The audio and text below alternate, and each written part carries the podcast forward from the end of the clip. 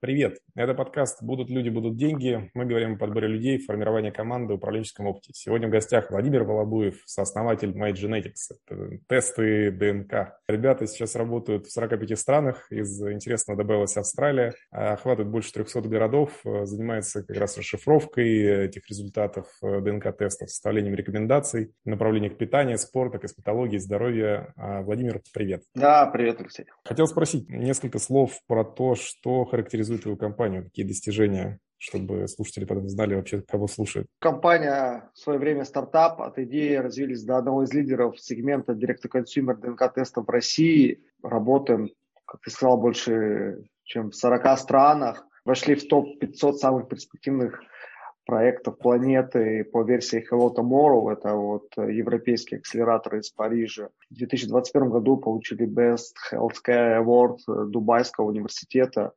Ну, то есть развиваем инновации, внедряем их в жизни реальных людей, даем возможность пользоваться самыми передовыми технологиями, знаниями, изменять человека к лучшему, так сказать. Слушай, скажи, как твоя команда сейчас выглядит? Кого у тебя больше всего? А, кто эти люди? Что это там люди в рознице работают в точках или все там в э, офисе внутреннем сидят? У нас продажи в основном онлайн, поэтому у нас вот нету таких офлайновых точек. У нас сейчас в штате 65 человек, и команда примерно поделена пополам, наверное, это ну, человек 35 на 30. 35 это коммерческий блок, 30 это отдел разработки и лаборатория собственно. Вот в коммерческом блоке у нас есть, естественно, отдел продаж B2B и B2C есть отдел маркетинга, отдел сервиса, сопутствующие люди.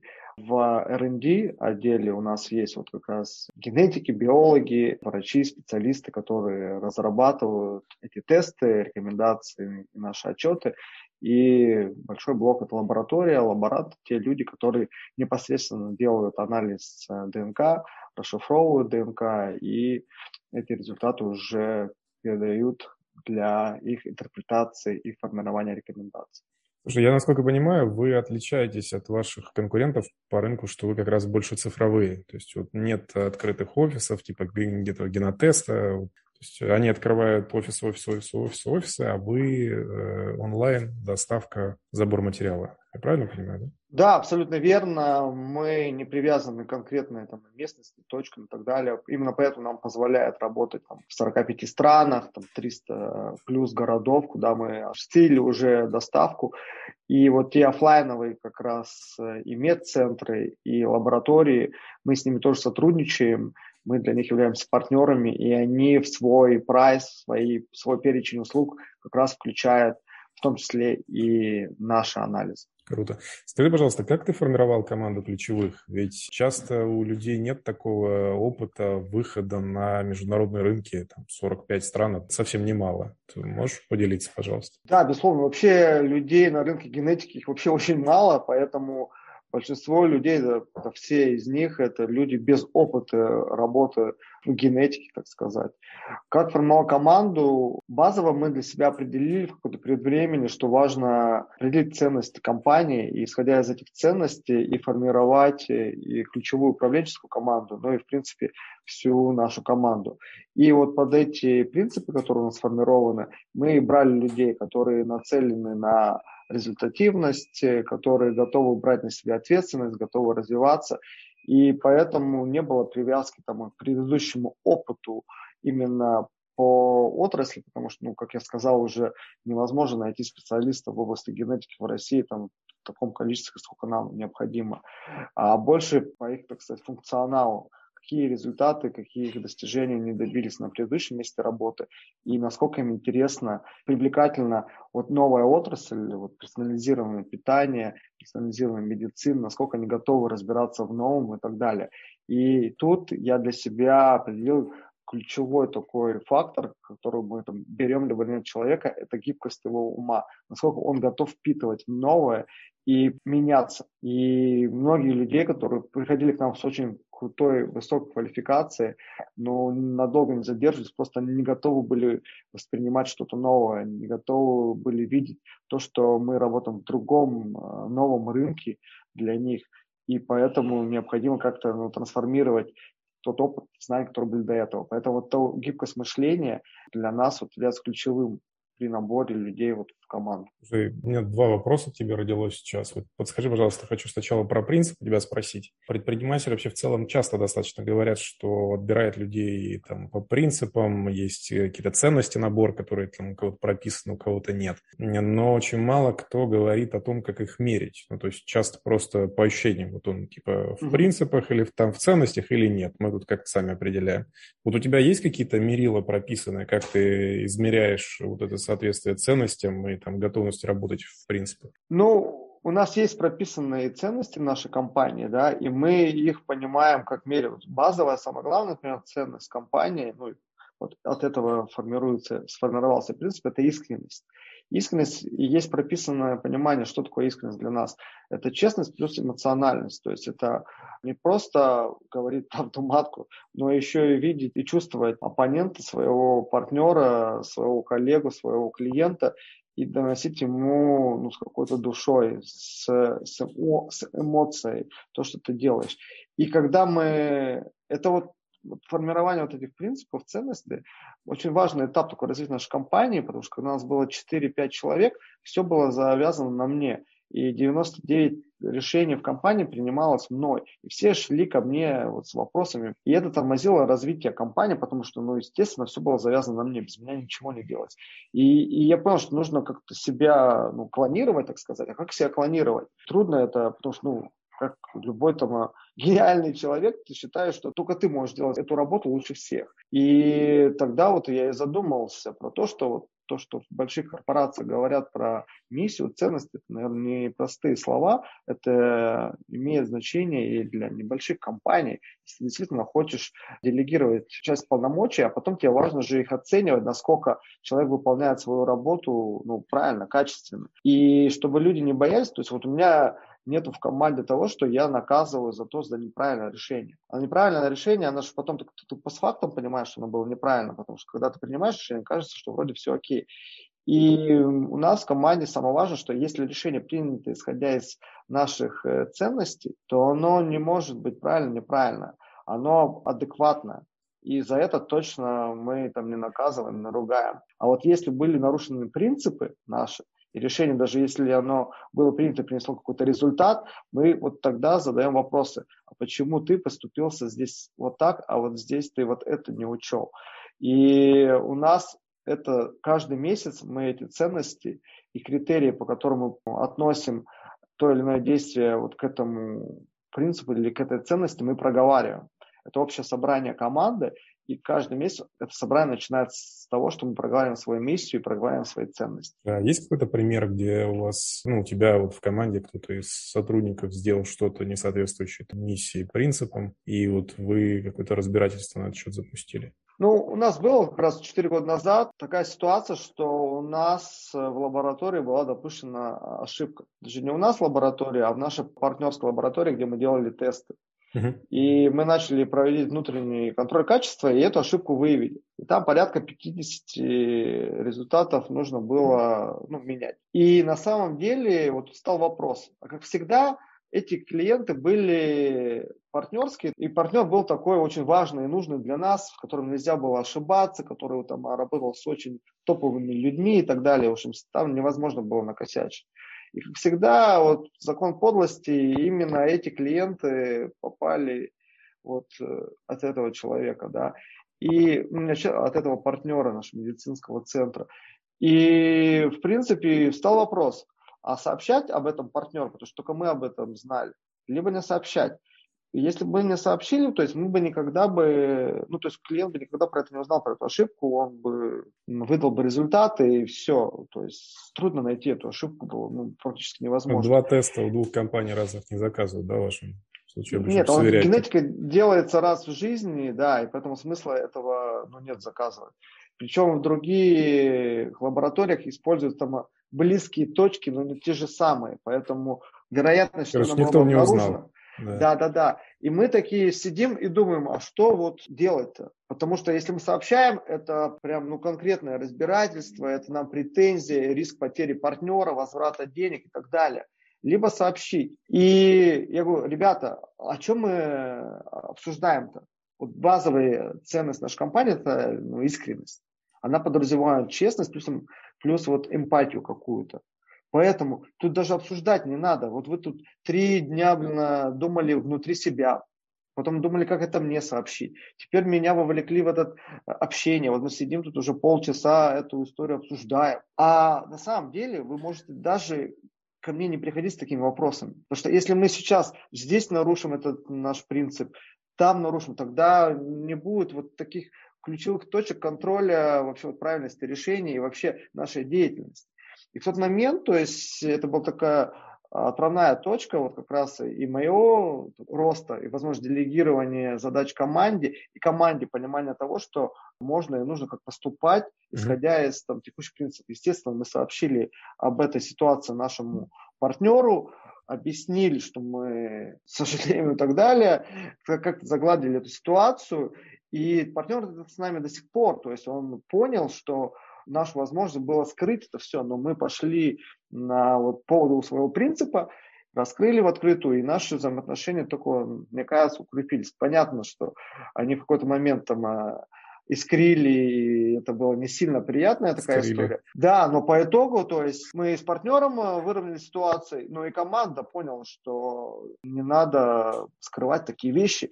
И теперь слава богу, у нас там вот таких проблем по ошибкам больше не было, но в других ситуациях, где что-то там похожее, либо возникает, люди уже сами принимают решения, не тратят ни свое время на рефлексию, ни мое время на принятие решения, а сами принимают решения, потому что оно очевидно, какое оно должно быть. Слушай, у меня второй вопрос, который тоже э, созрел. Э, по поводу гибкости. Как ты ее проверяешь? Тебе приходит там 10 человек. Как ты определяешь, что вот эти два гибких, а вот эти 8 не гибких? По вопросам, которые они задают. Ну, то есть э, по их опыту учения, потому что ну, гибкий, пытливый ум, он всегда ищет новую там, информацию, готов воспринимать что-то новое. Это mm-hmm. про история про то, что человека и бывает либо одно его мнение, другие все спорные, либо неправильные, либо он готов ставить под сомнение свое мнение. Ну, то есть, типа, Когда... открыт к другим мнениям, другим убеждениям, готов меняться, ну, если поступит новая информация, что-то в да, этом Да, у которого проскакивает, а, а, а вдруг я могу быть неправ вот который полностью убежденный в своей правоте, это значит, что у них стакан полный. И даже каких-нибудь новый... бухгалтеров, каких-нибудь условных, там, с большим опытом. И даже равно... бухгалтеров потому что мы трансформируемся очень сильно. Вот сейчас, например, мы там в конце года преодолели там планку УСН, вышли за обороты, там, у нас появился НДС. Мы пока там начали с этим разбираться, тут получили статус резидента Сколка, у нас НДС обратно обнулился. И я понимаю, если был бы, мы взяли бы бухгалтера абсолютно вот такого бы, ну, шаблонного да. и правильного, то есть он бы на после ну, первого изменения он бы так бы зашатался, а после второго изменения он точно бы рухнул бы и пропал. Потому что ну, это кардинальное изменение. Многие бухгалтеры за свою жизнь таких изменений не происходит. Наш бухгалтер вот э, произвел изменения за последние 4 месяца. То есть нельзя в команде, что вот кто-то вот прямолинейный и так далее, а кто-то вот гибкий. Поделитесь, пожалуйста, за счет чего получилось у вас, ну, с учетом того, что ты с 2013 года как компания существуешь, вот за счет чего получилось 2020 год пережить? Есть ли какие-то инсайты, ну, такие зарубки, которые ты себе написал, вот, что надо было делать или что ты делаешь сейчас обязательно в ключе, вот несмотря ни на что? 2020 год, да, был очень напряженный, пандемия, когда много что закрылось, да, физически были закрыты и наши партнеры, продажи у нас рухнули там в три раза. Но по итогу, кстати, 2020 года мы выросли, мы выросли на 15%, а не в два раза, как мы обычно растем, на 15%, но все равно выросли. И что помогло, я больше сейчас времени провожу в Москве, а головной офис у нас в Новосибирске. Mm-hmm. Вот как это начала суета вот это происходить, я сразу же полетел к команде, мы все собрались, я часа на два обрисовал ситуацию, какая она вот есть, что происходит, потенциальные пути развилки. И как ну, раз твои момент... решения или от команды ты их собирал? Нет, я просто что происходит и пути развилки, это было с рынка какая-то информация. Mm-hmm. Я еще не принимал решение, что мы будем делать внутри команды. И тогда была вот развилка, что уйти там на месяц э, всем отдыхать, либо все-таки уйти по домам, но остаться работать. И это был мой вопрос команде. А что мы делаем сейчас? Смотрите, какая То есть ситуация. не принимал решение за команду? Не, не принимал. Я задал вопрос ей, потому что ну, команда для тебя, какой ты для команды. И я хотел понять, как раз будут люди, которые скажут, да, блин, моя хата с края, вот президент отправил в отпуск, все, ухожу. Либо включится. И все единогласно сказали, нет, мы там не готовы там отдыхать, сложить э, руки и ноги, мы будем работать. И для меня такое было воодушевление, окей, раз мы будем работать, давайте теперь подумаем, что мы можем сделать в этой ситуации, чтобы наше развитие не остановилось, чтобы мы могли исполнять свои обязательства и чтобы продолжили наше развитие и уже начали формировать какой-то пул идей для реализации. И вот эта включенность команды и то, что от них зависит в том числе и принятие решения и действия, очень сильно повлияло. То есть люди действительно были включены, и до сих пор мы полностью так и не вернулись в офис. У нас там приходные дни есть, да, когда команда два дня в неделю появляется, но большую часть времени люди работают э, дома дистанционно, и у нас нет жестких аппаратных либо программных средств контроля за их деятельностью, и мы видим их вовлеченность. Слушай, а вот с текущей ситуацией, которая сейчас с Украиной происходит, вы какое-то операционное такое же подобное вмешательство планируете или как вы? Вот именно, ну вот сегодня, я вот сейчас после разговора с тобой буду связываться, мы будем это обсуждать, безусловно. Тут важно не устраняться от того, что есть такая ситуация, просто даже прийти и сказать, ребята, я сам ничего не понимаю, я сам вообще в шоке, э, но я с вами. То есть мы все вместе. Ну, я говорю, в крайности. Понятно, что важно проявлять какую-то уверенность, заряд такого стабильности, да, потому что ты лидер, на тебя люди смотрят, понимают. Но еще хуже просто испариться и... Ну, типа игнорировать проблему. Игнорировать проблему, да и чтобы команда ничего не понимала. Вот, э, это моя такая позиция. Мне кажется, что она такая обоснованная и ну, приносит результат какой-то. Слушай, сколько я вот, окей, спасибо тебе за мы такую чуть в сторону ушли про там кризисные ситуации, наверное, сегодняшним днем навеяно. Подскажи немножко про вот ключевых ребят в команде. Как все-таки они к тебе попали? Что это было? Рекомендации? Это открытый поиск хедхантера? Это, не знаю, там, приведи друга, это... Как это выглядело? Может, ты старую команду забрала с предыдущего бизнеса? Слушай, у меня вообще было, ну, было есть три волны вот прихода там, ключевых сотрудников в компанию, да, и, и ухода их также, да.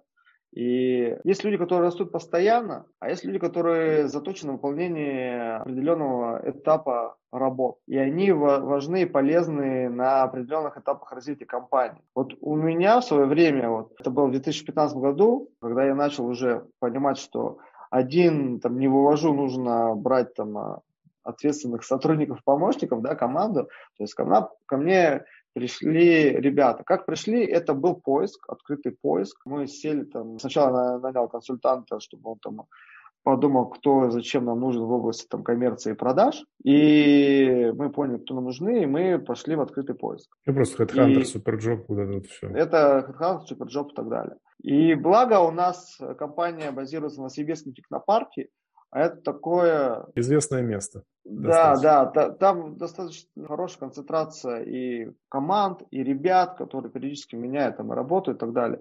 И вот в одной из компаний, то есть была тоже смена этапа развития, и человек там искал для себя там а, новые возможности, да, то есть и мы этого человека к себе взяли. Ну, тоже через открытый рынок, HeadHunter. Через открытый рынок, да, да, да, да, да. То есть он ну, из там... соседнего офиса буквально к вам перешел? Да, да, с соседнего здания перешел, то есть и с этим человеком там мы выросли в пять раз. И это блок коммерции. В то же время у нас появился человек, который отвечает за R&D, за разработку, за такую ну, больше смысловую часть по продукту. Мы, он вообще тоже, я не знаю, как это появляется, но он там менял место жительства Америку на Россию, и ему там очень хотелось поработать в генетике. Удивительное совпадение. Да, соответственно, и вот эта команда, то есть мы выросли там в пять раз. И удивительно, они оба в определенный момент решили уйти из команды, ну, из компании. Причем на позитивной ноте, то есть э, сказали, что, ну, переехали, сменить род деятельности и так далее.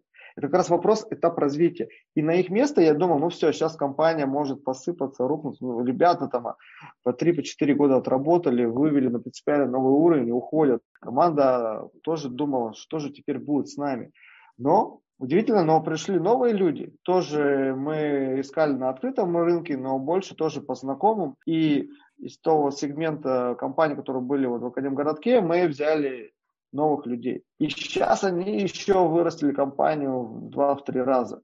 И еще есть потенциал роста у этих ребят еще там, в 2-3 раза. Я очень этого не хочу, но я знаю, что через 2-3 года и эти ребята уйдут, потому что они хороши именно на определенном этапе развития. Придут новые через 3-4 года. Но пока что эта команда, она только в начале своего цикла развития, и я прям очень э, верю в них, потому что они привлекли новую энергию, новые знания, принципиально новый уровень выстраивания процессов и так далее. Если бы эта команда пришла бы пять лет назад, она бы все забаррикадировала тогда через чересчур бы, чтобы за, точно бы замедлила рост компании. Сейчас ее время пришло. Слушай, а как ты получается, относишься к вот этой спиральной динамике? То есть ты ждешь, когда у тебя человек сам уйдет, потому что время его закончилось, или ты заранее меняешь, потому что тебе нужен человек под э, текущий этап развития? А раньше я ждал, когда сами люди уйдут и так далее. Вот сейчас угу. я понимаю, что нужно уже заранее это прогнозировать и заранее искать людей.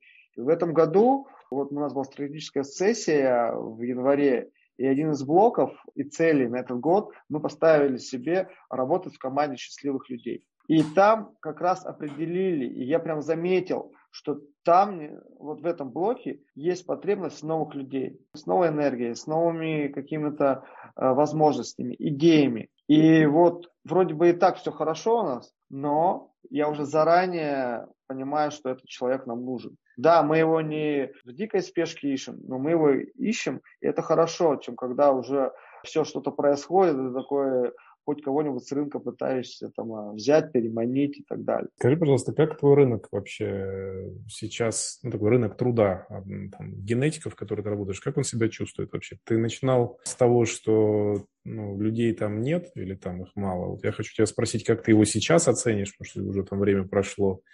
И кого сложнее всего, наверное, тебе нанимать сейчас и почему? Ну, у нас компания, как сказал, два блока. Это блок генетиков, разработчиков и блок продавцов. Коммерческий блок, там, маркетологов и так далее. Что касается генетиков, в принципе, мало что поменялось за это время. Единственное, что нам повезло, мы находимся там, в Москве технопарке, в этом городке, Вокруг нас 40 научных институтов. И поэтому у нас есть рынок научных сотрудников. Большинство из них э, это сотрудники научных институтов, которые там работают, э, делают свои исследования и так далее. Но ты получает... не выпускников берешь, а опытных, я правильно понимаю, каких-то? Или... Ну, да, да, которые уже работали в институте, выполняли работу. И, соответственно, у них зарплаты там, ну, откровенно, не сильно большие. Они там работают ради научного признания, выполнения каких-то работ, э, грантового финансирования, желания получить кандидатскую степень и так далее. Но жить тоже хочется, тратить деньги на семью, на себя тоже необходимо. И поэтому в какой-то момент либо они принимают решение уйти из науки, либо на время, либо навсегда, либо идут на совместительство, что мы тоже, в принципе, приветствуем. Ну, то есть с рынка людей вроде как не наймешь, но есть институты, где что-то похожее на то, что вам нужно, готовится. Да, Я правильно да, понимаю, да? да? Это вот что касается а, блока генетиков, вот, ученого сообщества. Там мало что поменялось.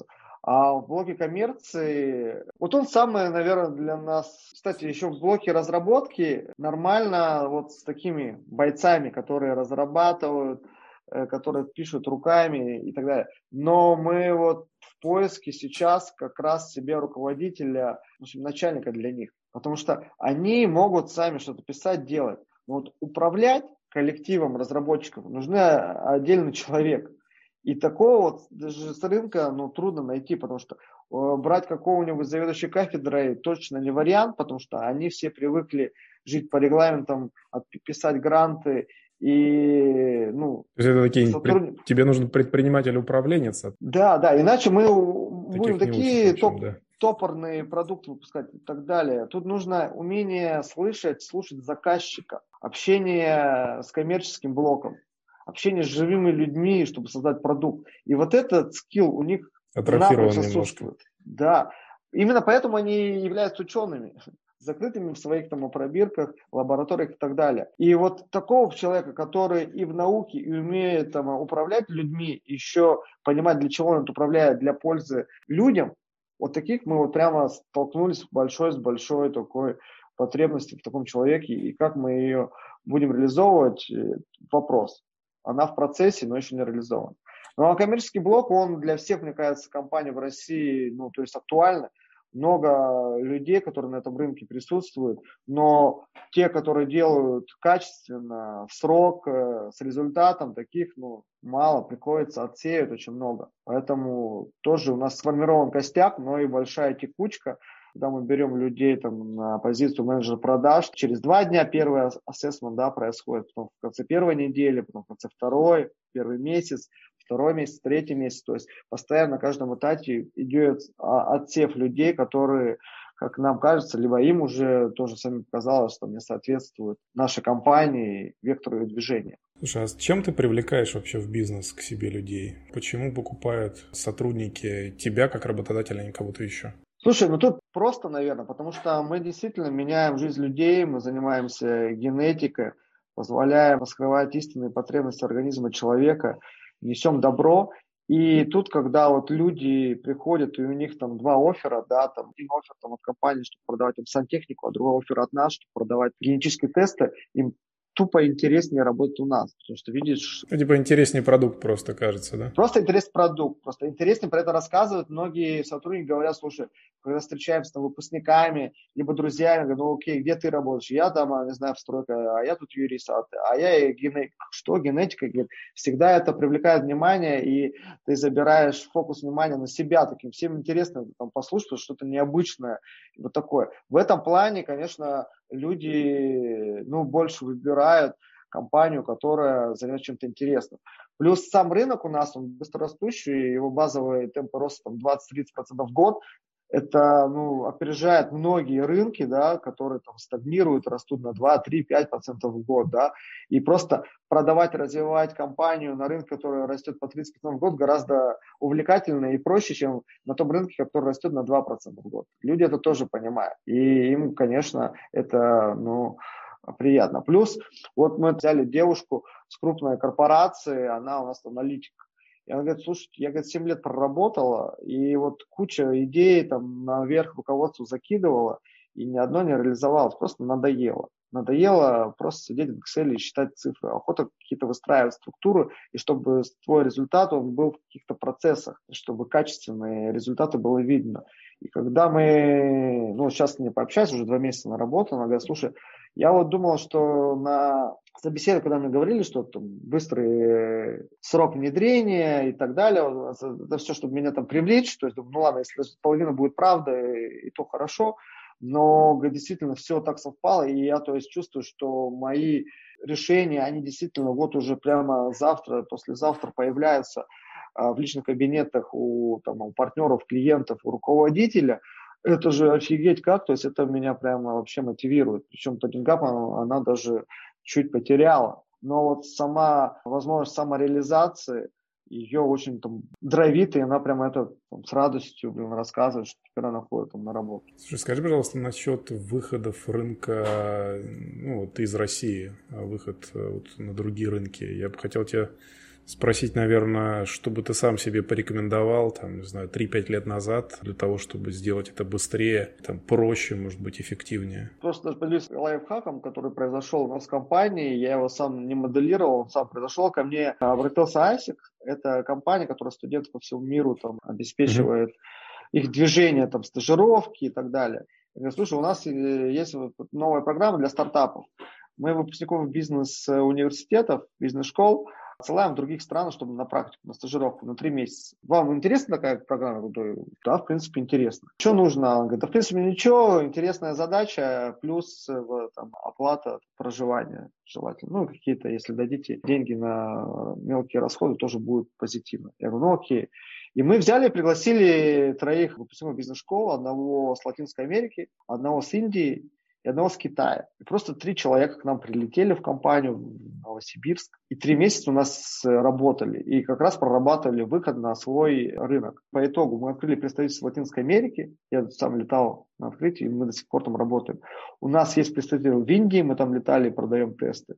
С Китаем, да, мы проработали, но мы поняли, что это рынок не для нас. Сильно большие культурные различия. Плюс у них очень большой блок, фокус государства на генетику сильно закрыта эта история, большие корпорации там работают, ну, то есть поняли, что не пробьемся с нашими ресурсами, возможностями, что тоже хорошо. И, то есть, вот так мы очень быстро, там, за 2-3 месяца запустили там и КАЗДЕВ, провели и оценку рынку, и сразу же поехали открывать офис. Вот такой у нас случился. Как быстрее выйти, я даже не знаю. Вот сейчас мы думаем уходить в другие регионы. И вот... Еще студентов взять из э, других. Ну, там такой программы больше нет. не знаю, пошла, не пошла она как-то по миру. Но, в общем, до, до результат очень быстро. Слушай, крутой необычный лайфхак. Я ни от кого не слышал что-то подобного. Это прям очень круто, необычно.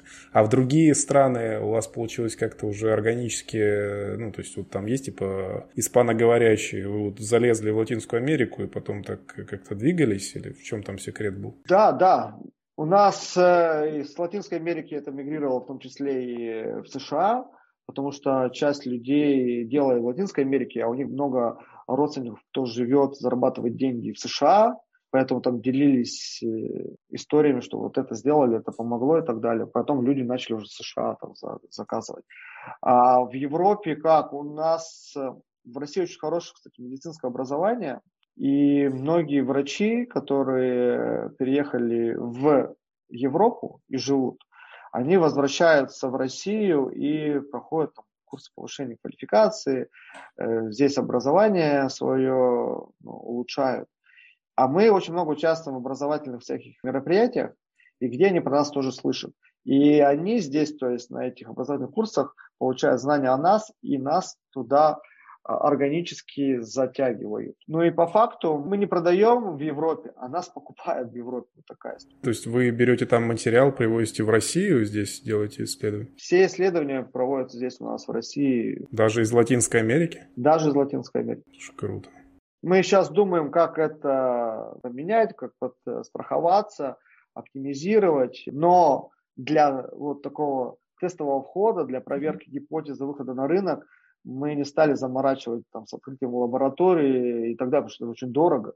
И не факт, что стрельнет, либо не стрельнет. Пока что все делаем у нас здесь в России. Окей, скажи, пожалуйста, какая конечная точка? К чему ты идешь вообще как бизнес? Слушай, вот э, как раз на этот процессе я как-то и понял, и вот этот блок про счастье сотрудников, не сотрудников, а про счастье команды, недаром он возник. Хочется создать э, компанию, команду, где люди действительно счастливы где люди не делят время на работу и семью, для которых все это является одним словом жизнь, полноценная, гармоничная, разносторонняя, и чтобы компания помогала людям реализовывать свои цели желания трансформироваться. У нас многие люди, которые приходят к нам, приходят с личным запросом просто там, похудеть, улучшить свое здоровье. И проходя там в том числе наши тесты, они действительно меняются. И вот компания как среда для трансформации, развития и получения какой-то ощущения счастья, радости для меня он становится такой первостепенной. Понятно, что есть показатели там, выручки, оборотов, доходности, но для меня, мне кажется, это следствие. Это следствие фундаментального вот этого нашего создания компании счастливых людей. То, как мне кажется, компания счастливых людей может создавать качественные, уникальные продукты, а тогда уж продать их на рынке ну, гораздо легче и проще, чем какие-то недоделанные... Продукты от грустных людей, я понял. Да, да, да. Вот да. как бы вот так это, ну не знаю, пафосно не звучало. Но есть немножко пафосом отдает, да. Я прощупал вот эту историю, и она меня вот именно начинает драйвить, потому что в какой-то момент как раз сама цель для себя я начал терять, типа, а для чего ты все это? То есть каждый месяц там новые цели, планы, и ты вот по кругу э, носишься, бегаешь, и сотрудники также вместе с тобой бегают. И когда вот начали мы прощупывать вот эту цель, сама команда сформировала даже. Я понял, что в этом что-то есть. Пока что она, да, вот такая пафосная, но мы ее обтесываем, чтобы она была и реалистичная, и как-то действительно такая достижимая, и осязаемое. Скажи, пожалуйста, где ты сам учишься? То есть где ты берешь информацию, где ты э, берешь какие-то идеи? Я учусь у разных людей. У меня есть в жизни ментор, да, который прям кардинально трансформировал меня, мое мышление.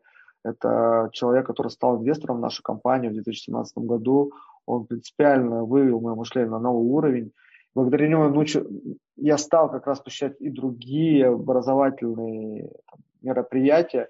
Буквально эти выходные я там вот учился на фасилитатора, на фасилитацию стратегических сессий, потому что вот два года нам проводили стат-сессию фасилитатор, и я понял, насколько это крутой инструмент. То есть, где я вижу, понимаю, что что-то может меня усилить в команду, я беру и действую. Плюс у меня есть такой ну, форум Mastermind, где мы там раз в месяц с друзьями уже встречаемся, да, могу назвать друзьями, это вот пространство для моего личного развития, моего мышления. Но ну, ты выходишь за рамки своего обычного понимания мышления, и потом, когда ты на следующий день возвращаешься к реальной жизни, ты понимаешь, что тебе что-то не хватает. Ты готов как раз что-то попробовать. И ты идешь и ищешь вот как раз что-то, где там, возможно, и поучиться. Слушай, поделись, пожалуйста, книгами, которые, может быть, за последнее время, может быть, просто книги, которые повлияли э, позитивно на жизнь или бизнес. Очень мне понравилась в свое время книга «Атлант расправил плечи». Ну, то есть трилогия, да, вот это, я не знаю, то есть меня она прям вдохновила. Это было там, в самом начале моего пути предпринимателя, потому что я уходил из корпорации.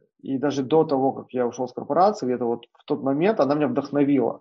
Вот сейчас не знаю, если я ее перечитаю, насколько она уже с позиции предпринимателя меня затронет, но в тот момент прям меня хорошо так приятно шибануло. Вот честно, это было больше 10 лет назад, когда я говорю, работал еще в крупной корпорации. Мне очень отзывается, и я тоже считаю своим таким ментором, это Оскара Харфана, поэтому его книга «Берись и делай» мне тоже очень близка, отзывается, и всегда, когда я что-нибудь начинаю там затягивать, мыслить и так далее, я вот про эту книжку вспоминаю. Может быть, фильмы какие-то есть, которые тебе последнее время, или может не очень последнее время зашли, и ты бы с удовольствием порекомендовал посмотреть тоже, которые позитивно влияют на жизнь или бизнес? Я люблю вот сейчас в последнее время какие-то драмы, да, смотреть, где есть про подумать. И вот последний фильм, который вот так меня зацепил, фильм русского режиссера, к сожалению, не помню, «Дурак» называется. Мы его как раз